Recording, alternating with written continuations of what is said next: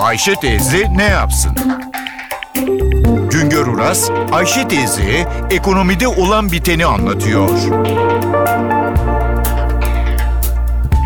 Merhaba sayın dinleyenler, merhaba Ayşe Hanım teyze, merhaba Ali Rıza Bey amca. Eskiden insanlar oturabilecekleri dört duvar, bir çatı, bir bina olsun da ne olursa olsun diye düşünürlerdi.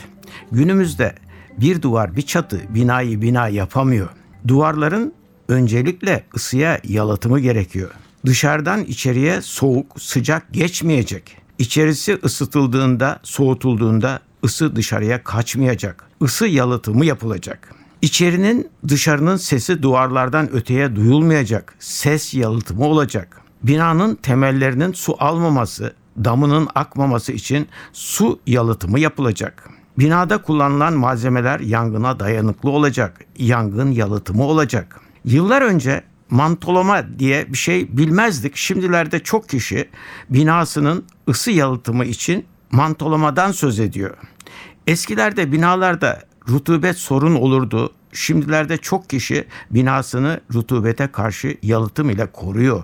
Eskilerde çatıda kiremit olsun da ne olursa olsun yeterdi. Şimdilerde çatılar güneşe, soğuğa karşı yalıtım malzemesiyle kaplanıyor. Yalıtım sektörü bizim için yeni bir sektör. Biz ısı, su, ses ve yangın yalıtımı denen şeyleri yeni yeni öğreniyoruz. Şimdilerde yalıtım konusu o kadar ciddileşti ki yalıtım başlı başına çok önemli bir sektör oldu. Yalıtım malzemeleri araştırılıyor, geliştiriliyor, üretiliyor. Türkiye'de de büyük bir yalıtım pazarı oluştu. Tahminlere göre sektörün cirosu 12 milyar lira, yaklaşık 5 milyar dolar dolayında. Sektör büyüdü ama her yıl en az %10 15 büyüme potansiyeline sahip. Çünkü Avrupa ülkelerinde kişi başı yalıtım malzemesi tüketimi 1-1,5 metreküp iken bizde henüz 0-20 metreküp.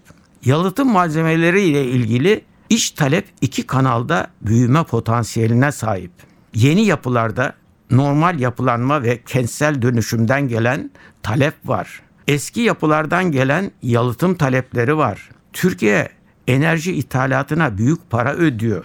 Kullanılan elektriğin yarısı ithalata dayalı olarak üretiliyor. İşte bu nedenle enerji tasarrufu ve enerji tasarrufunu sağlayacak yalıtım önem kazandı. Devlet yalıtımı teşvik eden tedbirler alıyor. Yapı güvenirliği, enerji verimliliği geliştirme projesi, enerji kimlik belgesi uygulamaları yalıtım sektörlerinin büyümesinin önü açıyor. Mevcut 20 milyona yakın konutun 10 milyonunun ticaret ve hizmet binalarının ise tamamının 2023 yılına kadar ısı yalıtım ve enerji verimliliği standartlarına uyumu hedef alınmış durumda. Bir başka söyleşide birlikte olmak ümidiyle şen ve esen kalınız sayın dinleyenler. Güngör Uras'a sormak istediklerinizi ntvradio.com.tr adresine yazabilirsiniz.